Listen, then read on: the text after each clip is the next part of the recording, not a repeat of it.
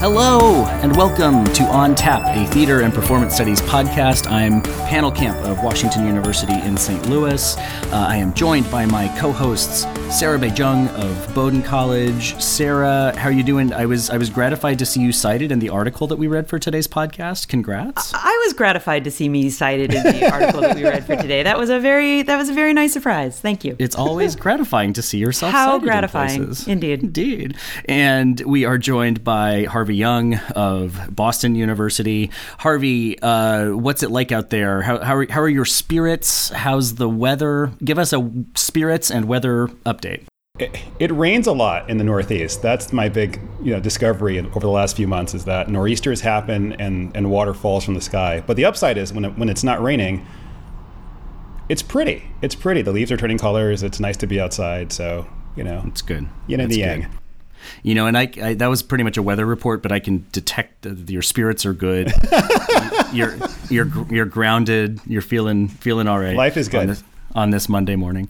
Um, so today we have three really interesting topics to talk about. Uh, we all read Bess Rowen's article, "Undigested Reading: Rethinking Stage Directions Through Affect," which is in the new September 2018 Theater Journal. We read um, uh, Noe Montez's very detailed report on the state of the field, which he gave at the Symposium of Doctoral Programs in Theater and Performance Studies held at Tufts at the beginning of the month. We took a peek at the 2018-2019 job market in theater and performance studies. We'll talk about the dynamics going on in there, um, and then we're going to talk also about uh, the digital conference model. Um, this is really a model that I made up in my head, but I'm going to propose that um, one of the major conferences in our field should shift to online meetings for ecological and economic reasons, and we'll talk about what that would mean if we if we did it. Before we get to those topics, we've got some important news items to relate.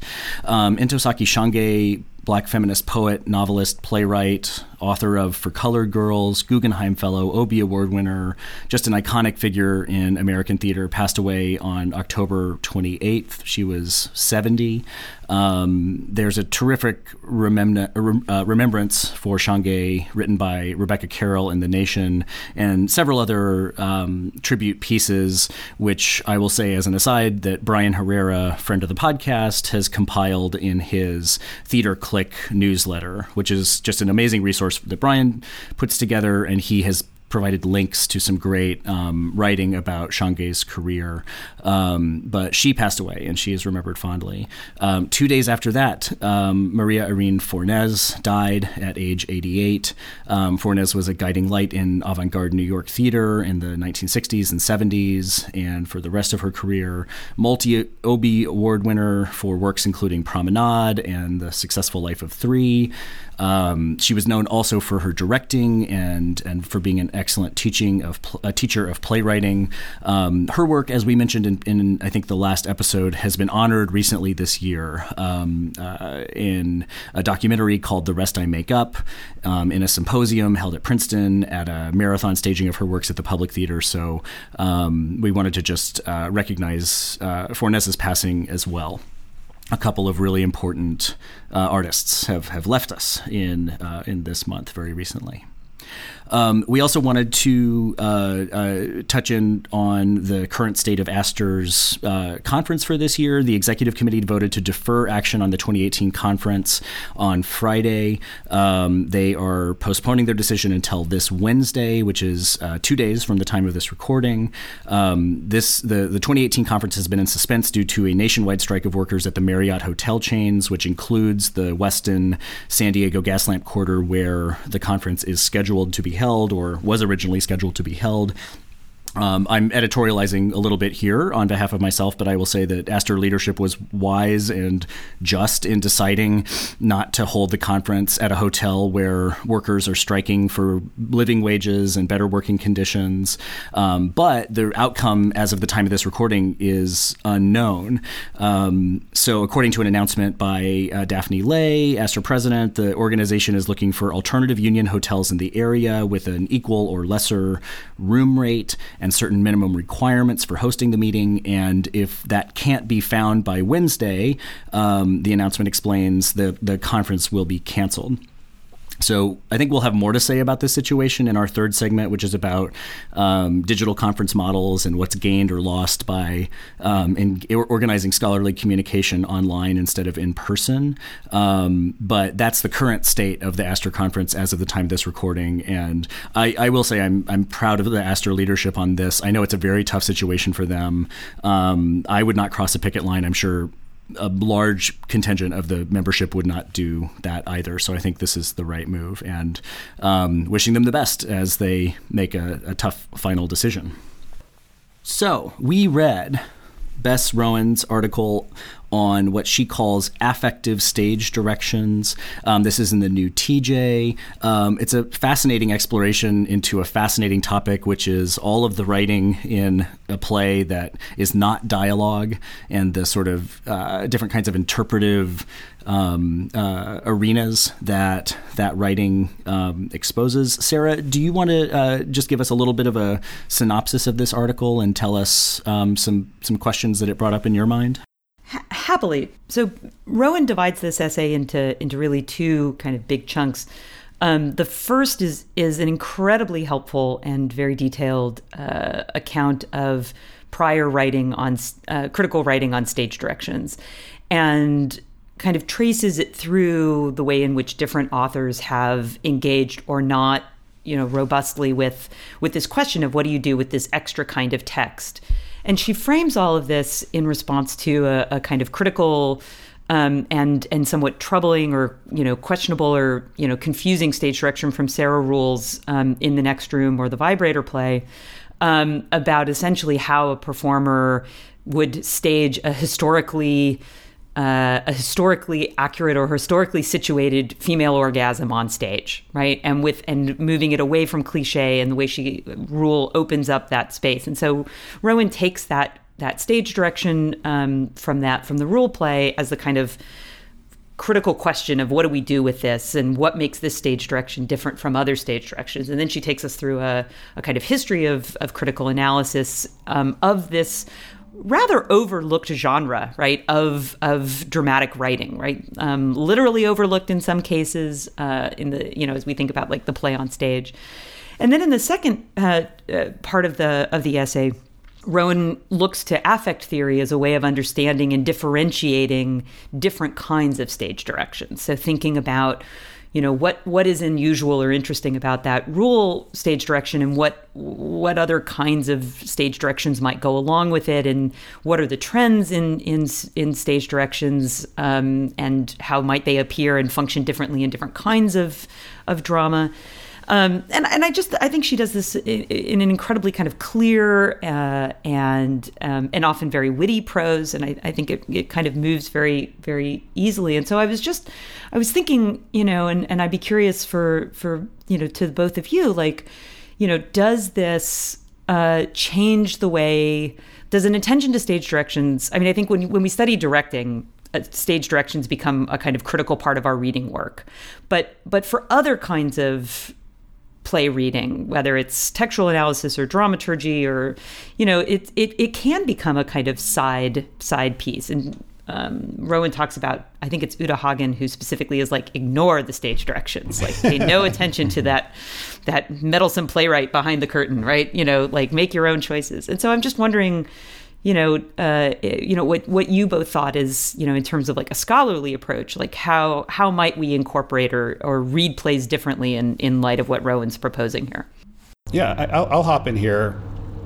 I mean, my sense is that you know plays are ultimately ultimately examples of literature, and this might be controversial, but I, I tend to think of, of, of a play as a text that is meant to be read, um, and then it also has a life. You know, in, in large part because we encounter plays as written documents, right? You know, first and foremost, uh, and it's for that reason I've always had a fascination with uh, with the long uh, stage, you know, stage directions and stage descriptions of someone like an O'Neill and Hughie, which is cited in this uh, article, or uh, Branden Jacobs-Jenkins' Neighbors, you know, which has these stage directions which are ultimately unstageable, uh, but offer a sense of the mood and the environment of the world.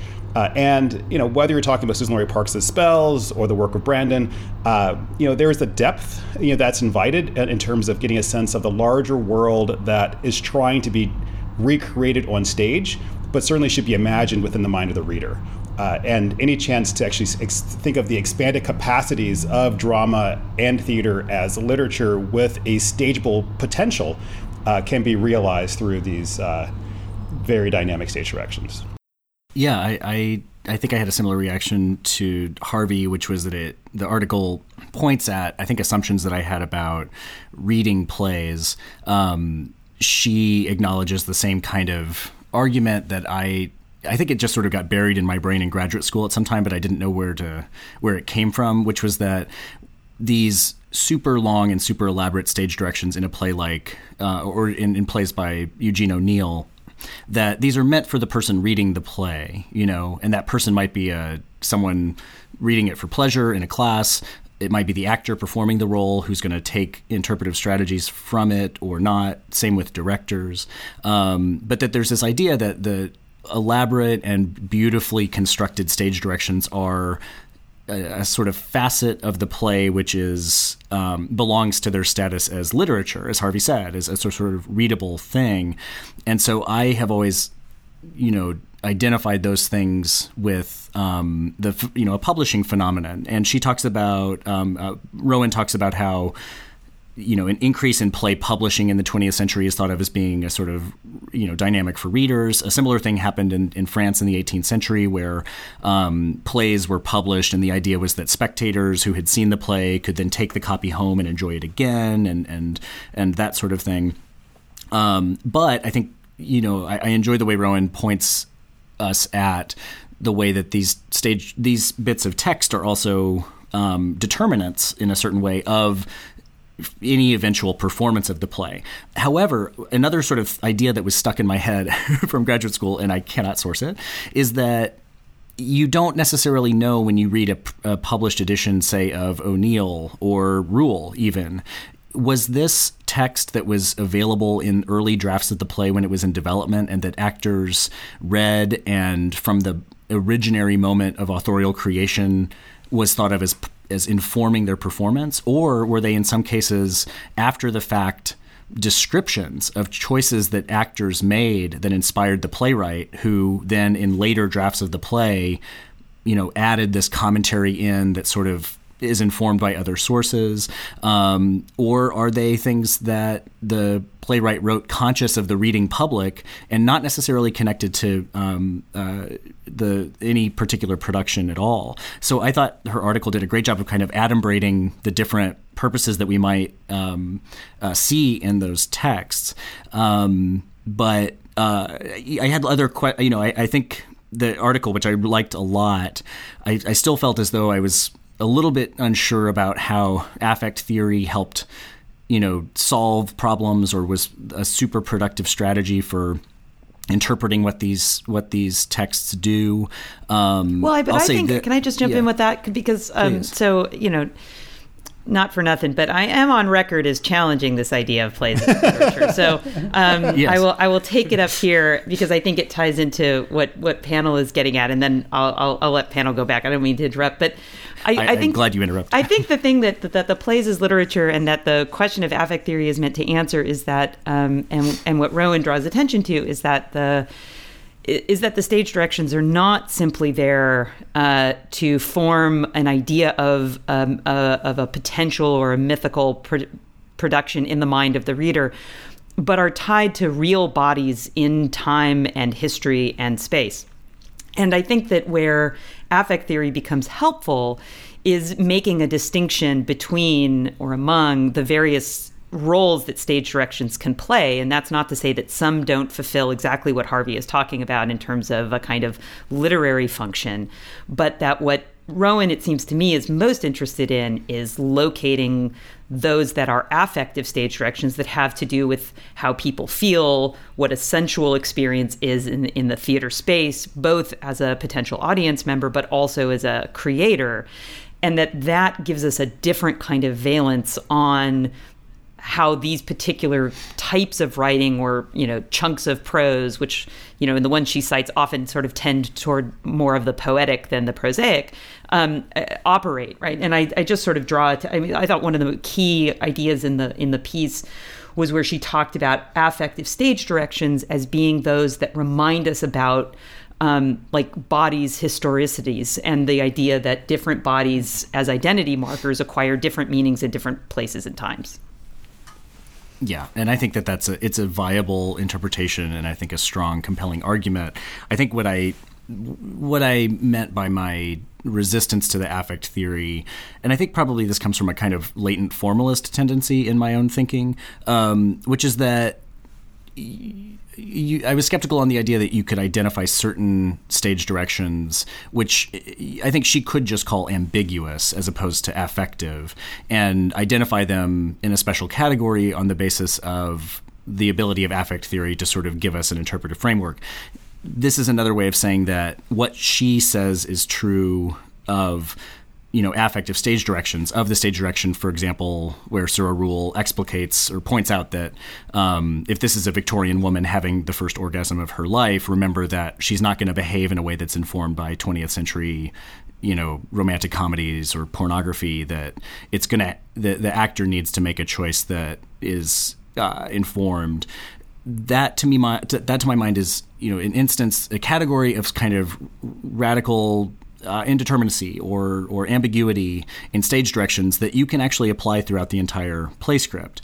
Um, and I don't mean to be too clever here, but you know, she sort of compares this this type of stage direction to things that are more straightforward, uh, easy to interpret, like uh, he exits, for example, or you know, sort of more mundane and less complicated or difficult stage directions. But I think that you could actually say that there's the dynamics of being uncertain about how the cultural codes that the actor exists in can translate back through time or space or into another situation that that's actually true of dialogue that that you could argue that that fundamental state of affairs is true of every word in a play script not just a certain category of tough stage directions.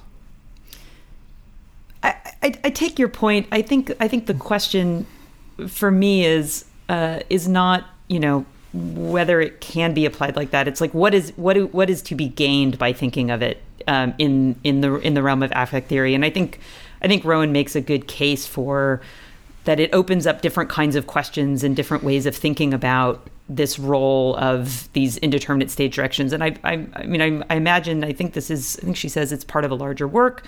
I, I'm kind of curious how this sits in a in a more expansive consideration of that particular type of writing.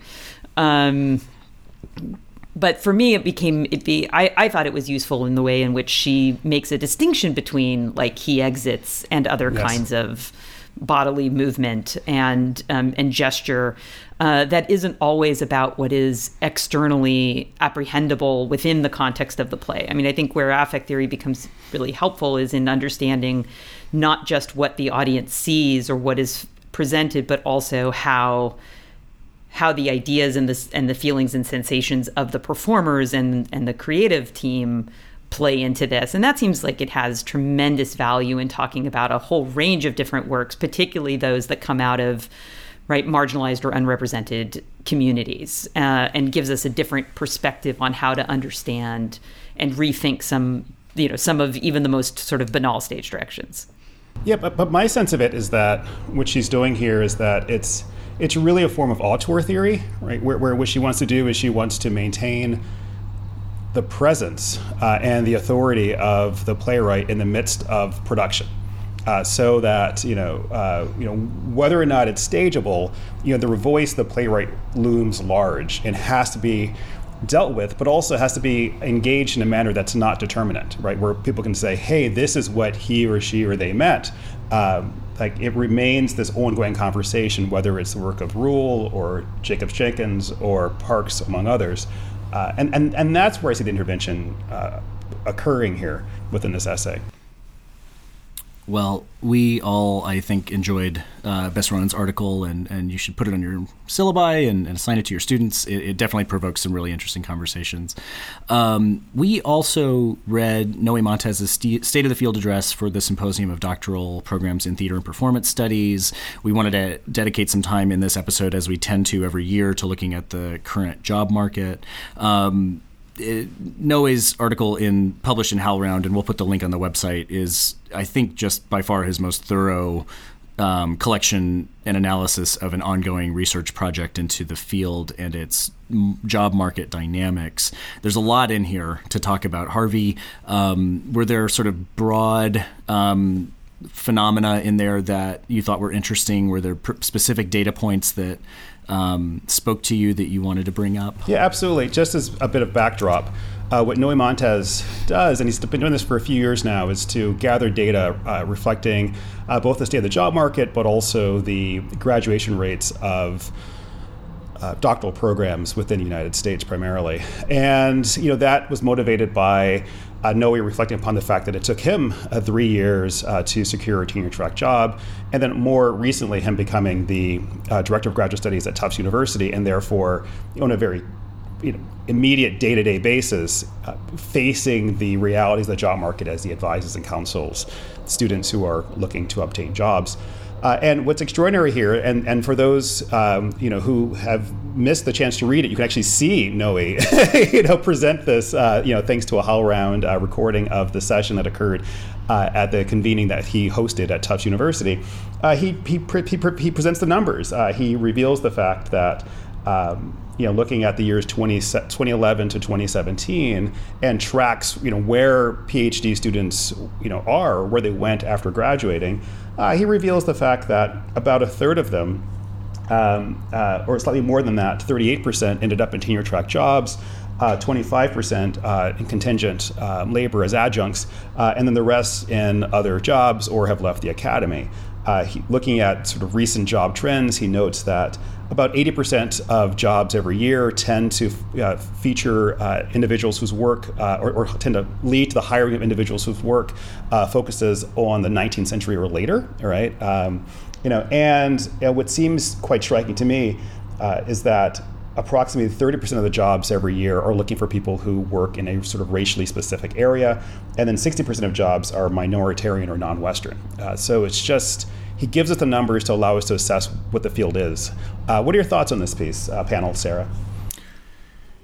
Yeah, there's a couple of points that I thought were particularly striking. The one, the, the stats that you report, Harvey, I think were sort of the headline one. You know, he looks at six years of people who got PhDs in our field, and he tracked them down with his team so that there's only 2% they couldn't find and 38% of those people are in tenure track jobs now and i think that's the you, there's a lot of sort of um, you know follow up discussion you can have about the quality of different contingent positions, the the satisfaction that people might feel leaving academia, which is a viable option for a lot of people. But 38%, it's a pretty grim number. I don't think it's as bad as other fields, but that's the reality, and it's a you know this is a very well put together report. Um, the there's one thing that I thought was interesting, and that's the the you know the 10 percent number of uh, hired candidates specializing in the 19th century. So, you know, being an 18th century scholar, talking to a lot of uh, other theater historians, it's just you know, it's a it's a constant lament that the field has basically abandoned theater history to other disciplines. Um, and I think it's fair to say, on the basis of this, that there are many theater historians among us who study periods you know earlier than the 19th century. And the 19th century by the way is a legitimate historical field as is the 20th century. Uh, you know there's a kind of like increasing preference or or i don't know the lament uh, continually uh, sort of recenters itself on why don't we study more of older periods? But the truth is that, you know, if you're looking at 17th and 18th century France and its theater, the most work is being done by people trained in French departments. And I think a similar dynamic is happening across the board. I think that's too bad. But something that I wanted to point out about that number is that I'm not sure that it reflects demand so much as supply. In other words, at that part in the article, there's a shift in the methodology that Noe doesn't name, where he goes from analyzing the terms that are in listings for jobs. You know, we want a theater historian, we want a director, we want someone who does non-Western, etc. He shifts from that to reporting what percentage of the people who got the jobs, the tenure track jobs, ground their research in this or that or the other field. So I just wanted to say that the fact that 90% of the field does its research on the 19th century or later does not necessarily mean that that's what is sought in jobs. I think that might be how people are choosing their topics and being trained. Does that make sense? In other words, I think that the presentism, et cetera, et cetera, might not be uh, a result of everyone feeling like they only want to hire people who who teach and research on those topics, but that job uh, PhDs and PhD uh, PhD students and PhD programs are training themselves in uh, increasingly in more recent time periods. Well, so this brings up a really th- interesting question because I was thinking about this from the perspective of undergraduate education. And and what you're talking about Pannill actually uh, as I'm sort of thinking about it, responding to it, you know, raises an interesting question for me that I don't I don't think is possible to get at here. But this question of what, who majors in theater or who seeks out robust theater education as an undergraduate student, and what I would say is it's it's typically people who come into it through production, right? So people who want to be actors or designers or you know maybe directors. Um, but I think acting is overwhelmingly, you know, I, I call it the gateway drug. Um, and it seems to me that people who are thinking about um, more historical, you know, a more varied historical time periods, right? Like those people are getting their degrees in French as undergraduates, or they're getting their degrees in English literature, where they're studying the medieval period and early modern drama. Um, or they're in other kinds of language departments. And so their undergraduate training is in um, language and literatures. And then when they look at graduate programs, even if they're very interested in drama, they're pursuing it through the mechanisms or through the training that is most familiar to them from their undergraduate faculty. So, for example, at a place like Bowdoin College, we've got drama happening all over the place. Um, a very small amount of it is actually in the theater and dance department. Um, we've got, you know, really active colleagues in English, multiple classes taught there. And this also might account for the presentism of people who are particularly interested in theater, because, of course, what's drawing people to production is new work, what they're seeing on stages now, what they feel is accessible. And then we get into the whole like, well, what can you convincingly play? And so we get an overwhelming body of performance literature that is geared towards 20th century or later um, that it that maps onto whomever the students are in a given program. So I I'm just again I, I'm just really I think I think that part of this issue of of who studies what when also then roots in the in the undergraduate experience. Right. I mean, but but my my sense is that there's sort of a history problem or a bias within theater studies. Uh, I've, I've had way too many conversations with people who are 19th century uh, specialists, uh, and they claim the mantle of being, you know, a rigorous, path-breaking, you know, field-charging uh, historian and and then are dismissive of the work of the 20th century. And what we need to do is we need to acknowledge the fact that uh, the 19th century wasn't that long ago, right? You know, so let's not overly, you know, pat ourselves in the back for working in the 19th century. Let's actually urge more people to go back in time, you know, rather than to pretend uh, that sort of theater began uh, in 1850. Yeah, I, I, think it's fine, and I really am I'm cognizant of you know disrespecting people who work on the 20th century or 19th century and saying you're not real historians because they are, they absolutely are, and you could make the argument that these are you know, it's the study of modernity, which is um, urgent that we understand. I think it's the lack of you know consistent training within our field of classicists, medievalists, etc. It's I think it's lamentable, but I also think that there are good reasons for it, like the ones that Sarah points out. You know, it's if, if we're going to specialize as a discipline in certain things, it's very difficult to encompass the entire world and all of history within the training we offer. And you can make the argument that it's good for um, historians of medieval Germany to be trained in German departments. Although, I, I, think that I think that makes sense. Although the question that I have is that, like, when you sort of combined the uh, the 90% or 85 plus percent of jobs looking for people who are working in the 19th century and later, you know, with the fact that 60% of jobs are looking for a person who uh, is interested in minoritarian slash non-Western theater. Uh, yeah. You know, how does that reality of the job market, you know, wanting to diversify um, the research specialties, and you know, in terms of around race and ethnicity, for example, and non-Western, align with the practices that exist within current graduate programs? let me pivot here a little bit and say that I think that 60% number is also of the type that it's the method which counts the people who got the jobs 60% of them specialized in this or that subject matter. There's no doubt that there's high demand for non Western and minoritarian research specialties across the field. Um, but on the to return to the question of history one more time, I think the thing that would maybe clear up whether or not it's a good idea to study in an to specialize in an older historical period uh, would be to look at the people who didn't get the tenure track job and say, is it that is it that the proportion of specialty uh, in an older historical period is higher among people who didn't get the tenure track job. In other words, that would if that's the case, then that would suggest there's not that much demand for historians as opposed to there's just not that much supply of them. Um, and I, you know, from my own job market experience, which which was anecdotal, I was studying 18th century France. I had somebody on a job committee for a job I interviewed for tell me that I must feel like the ugly girl at prom, quote unquote, because no one, because according to this person's perspective, uh, it must be very hard to sell yourself as an 18th century France, France specialist because no one's particularly interested in that. An unfortunate turn of phrase on this person's part. Um, but I'm not sure that that's true because I think I got some good interest in a rough job market year, partly because I was one of the few people who could say, yeah, I can teach the early modern period. I'm a historian. So you know, there's there's a lot that's interesting in here. Let, let, let me shift, if I can, the topic to um, the the structural issue, the sort of the fact that while the field generates, I think it's like 80 to 90 PhDs per year, there are pretty much you know less than half that number of jobs in an average year. Um, one thing Noe doesn't talk about in this paper is what should be done about that. He does say that that you know candidates should be trained in production. There's a lot more there's a lot of these jobs where people are expected to direct in the season.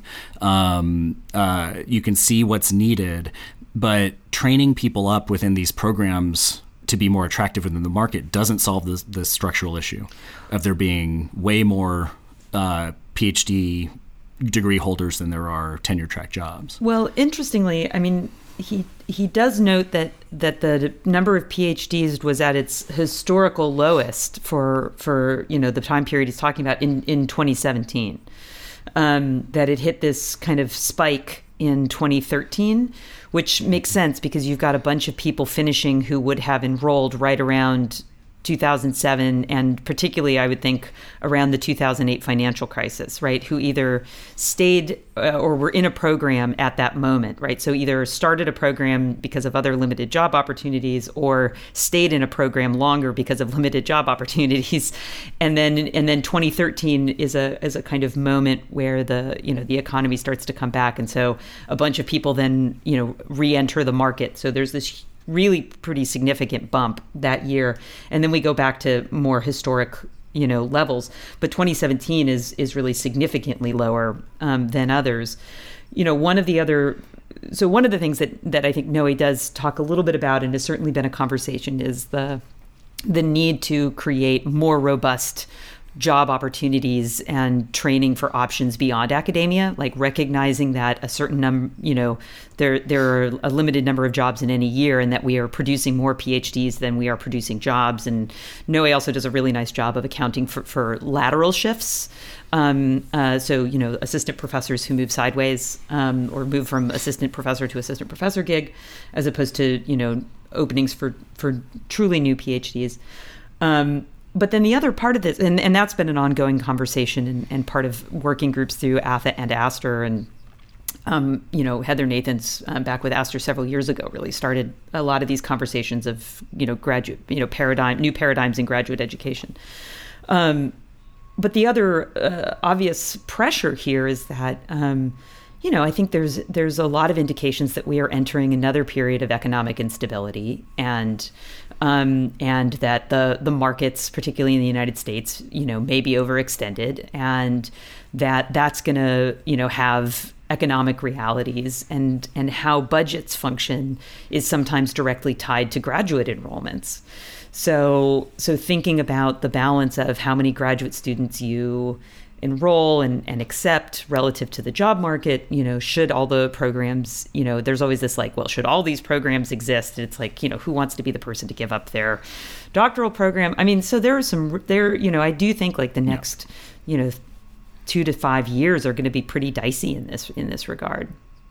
Wait so so i have a question. So uh, like uh, let's imagine that a prospective applicant to a PhD program um, approaches one of us, right, and says to us, you know, I'm interested in writing a dissertation, pursuing research on 18th century English theater, uh, with the aim of teaching at a prominent major research university.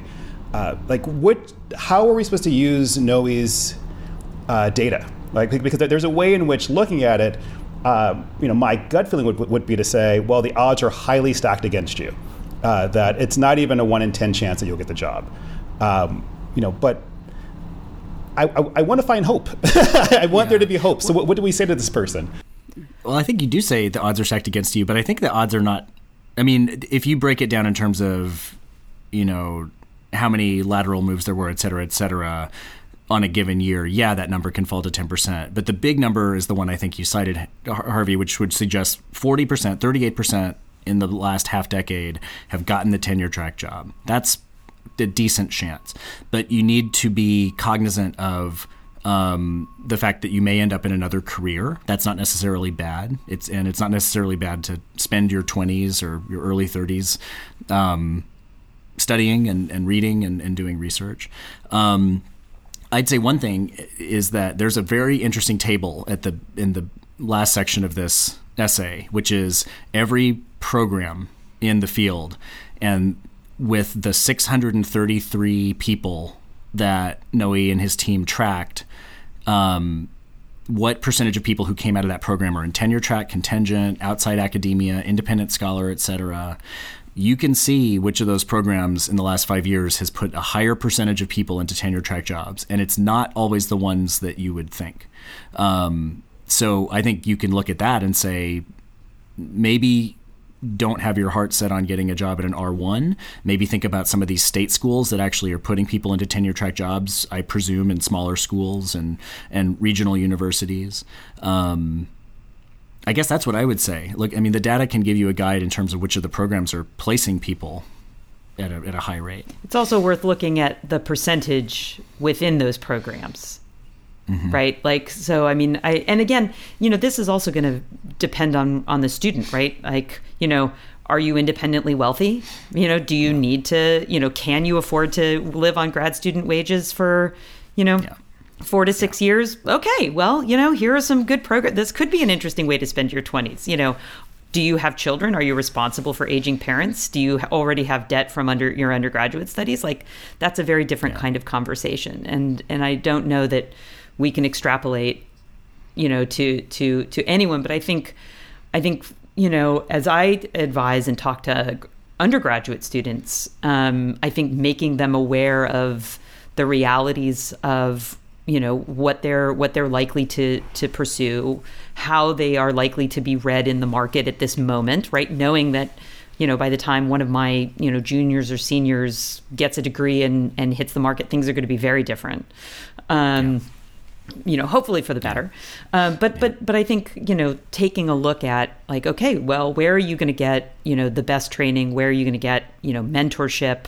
You know who's you know who's who's helping folks get into certain you know kinds of spaces i think i think that's really important yeah. So we there's more to say on this. We didn't really talk about this year's market, which Noe in a recent tweet acknowledged is actually a pretty bad year, yeah. uh, down about 25 percent in terms of job listings. Um, but we do need to move on to our, our, our third topic.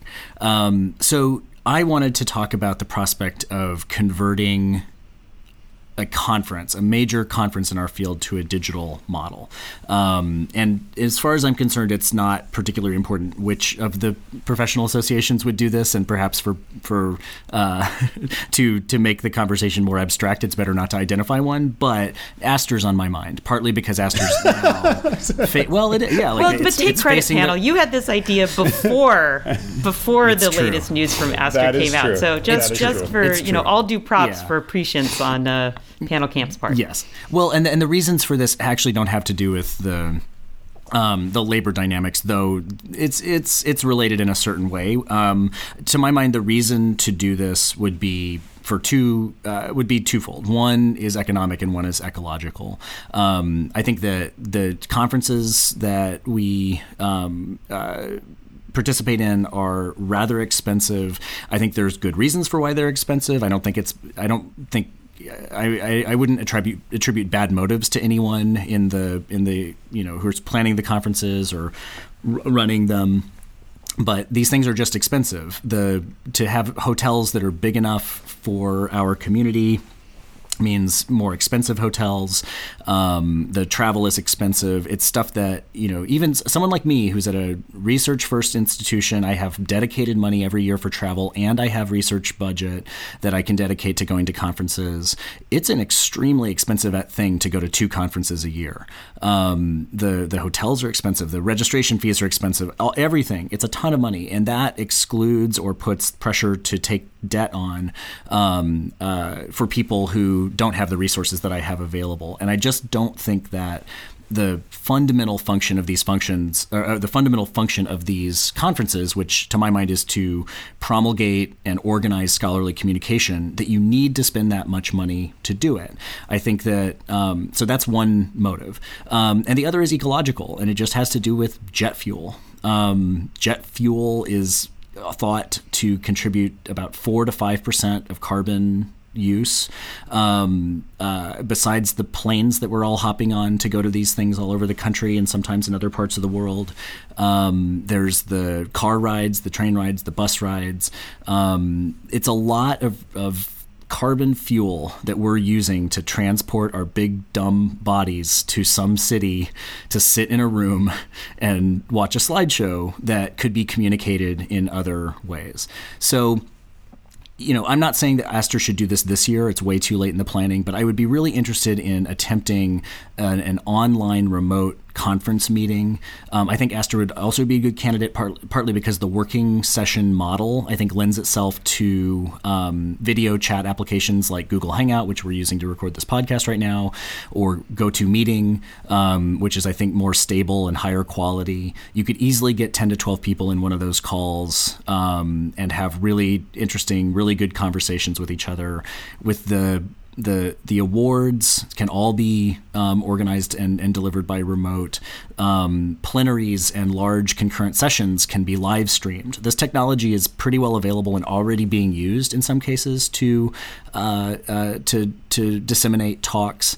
And obviously, there are lots of things that would be lost if we weren't all hanging out in a hotel together. And those things are, I think, some of them are obvious and some of them are less obvious. But to my mind, the cost is significant enough that um, I think we should be talking seriously about converting to this model in the 21st century. So, what do you guys think? Yeah, I mean, I think it makes sense in that many of us belong to multiple associations, and it's a challenge to be present in, in, in an annual, at an annual level at least, uh, you know, you know, to the many to many organizations uh, that to which we belong. So, any opportunity for us to sort of save resources and yet still come together and convene, I think is helpful and important. And the reality is, we spend more time online doing sort of virtual conversations and vicarious communities uh, being recreated through uh, technology. Uh, that it's not that surprising or, or shocking to imagine that we would have events or even conferences that could occur um, virtually. So I, I I would sign on for everything you're saying here, Pannill. And yet, um, I, I can think of a, a couple of uh, a, a couple of potential major stumbling blocks. One is that, um, you know, as, as as someone who does a fair amount of virtual kinds of stuff, uh, you know, I think many of us have had the experience. If you've ever sat through a webinar, um, the the the temptation to do other things and and the lack of, of really present attention. And and and this is true when we're sitting in meetings anyway. And right I, I always think it's hilarious when people like want to you know bash on the students for checking you know facebook on their laptops right? Because if you go to a faculty meeting you know half the people there are like doing to-do lists or you know checking twitter on their phones. Um, so i do worry that like concentrated attention will will will dissipate. Although I kind of like this idea of a, of a flipped conference. I also really worry that the the intangibles that you allude to one of which of course is networking and being able to have kind of off the record in person contact with you know like site reference conversation about job market um, that that that will still be desirable and so there will be like optional get togethers um, for people who really want to and can afford to do it. And and that that then creates basically like a bifurcation in in in a scholarly community, right? Where some people are getting together um, around around this this hub. Um, something that PSI did a few years ago at the Fluid States Conference, right, was to take a globally distributed conference and have different sites um, so that it localized participation and then created a whole bunch of virtual you know um, mechanisms for virtual participation, readings, reports, and things like that. And and some of it was was really helpful but but uh, as a as a PSI member I did also you know, uh, I had a profound, you know, FOMO experience with that, right? Like I was constantly, I just, had missed it. Um, and I do worry about, uh, about those of us um, for whom, uh, for whom our scholarly uh, persona, our reputations, our work is, is, happens in live interactions. You know, like there are some speakers who I can read the I can read the the the, the text just fine. I'm thinking of like Andrew Sofer, right?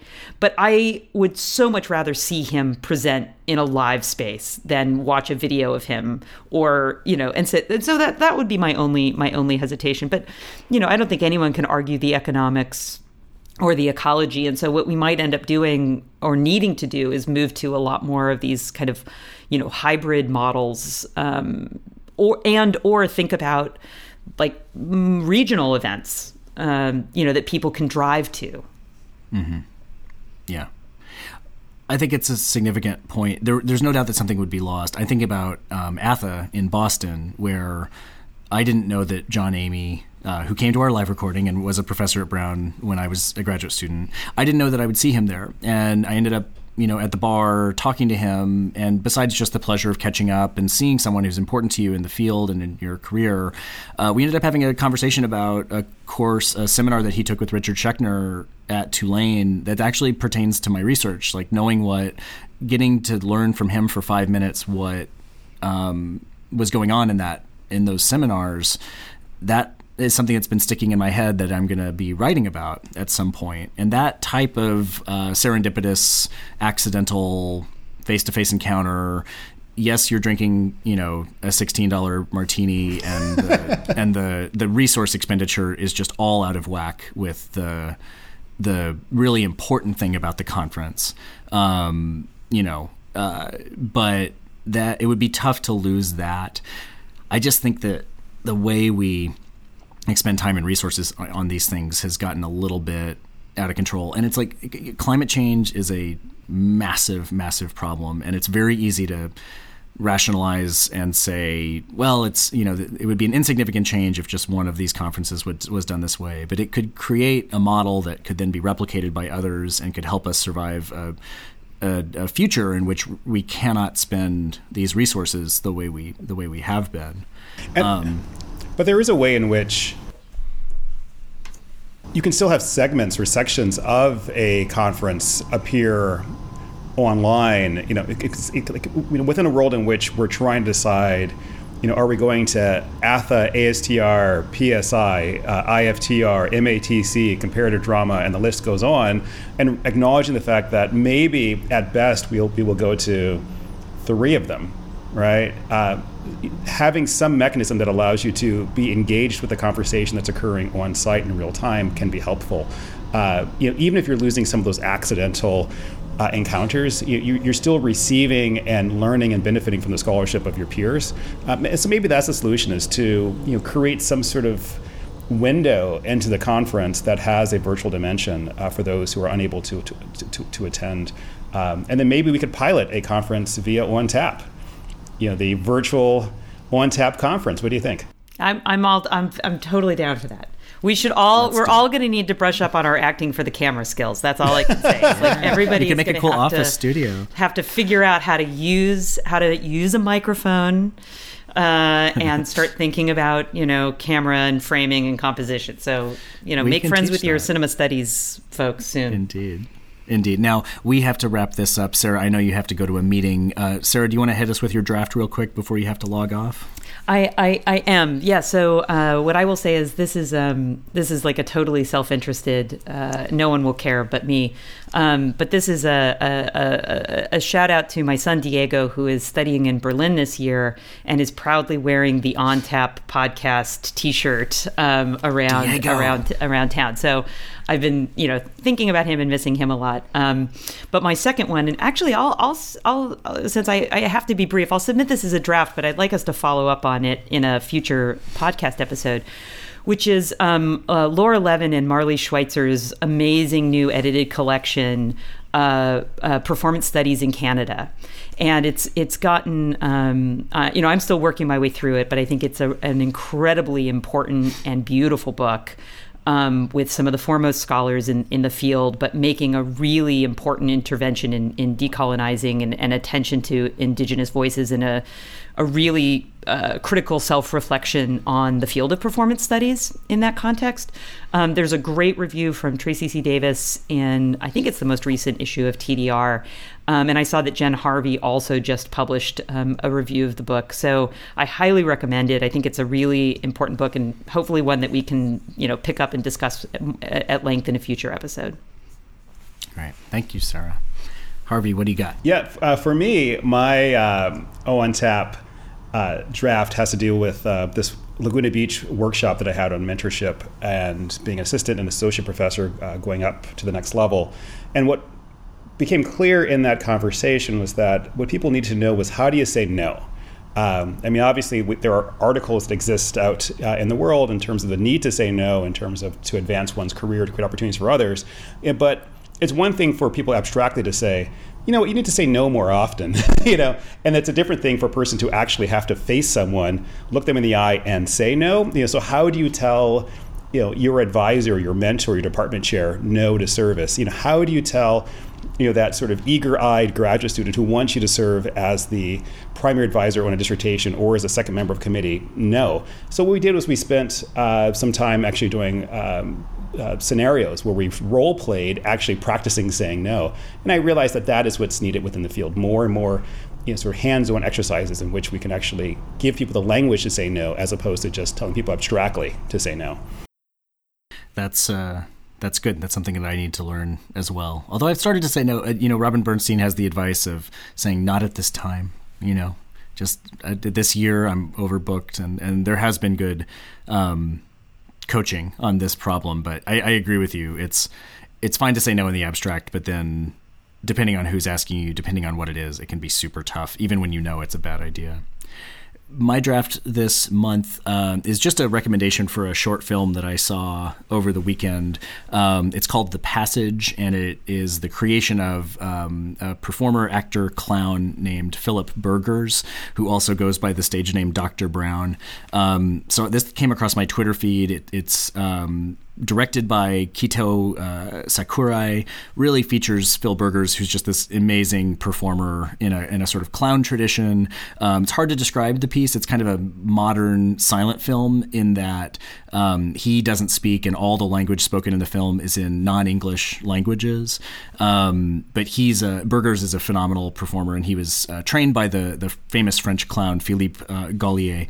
Um, and you can see this online if you Google the passage Phil Burgers. You can you can check it out. It's 22 minutes and, and definitely worth a, a watch. Harvey, thank you. Sarah in absentia, thank you. And listeners, thank you guys for for downloading and streaming. Um, have a great November, and um, we'll we'll hit you with another podcast very soon. On Tap is supported by the Performing Arts Department at Washington University in St. Louis and its master's program in theater and performance studies. You can find us on the web at ontappod.com, email us at hosts at ontappod.com. You can find us on Facebook, search for On Tap, and on Twitter at On Tap Podcast.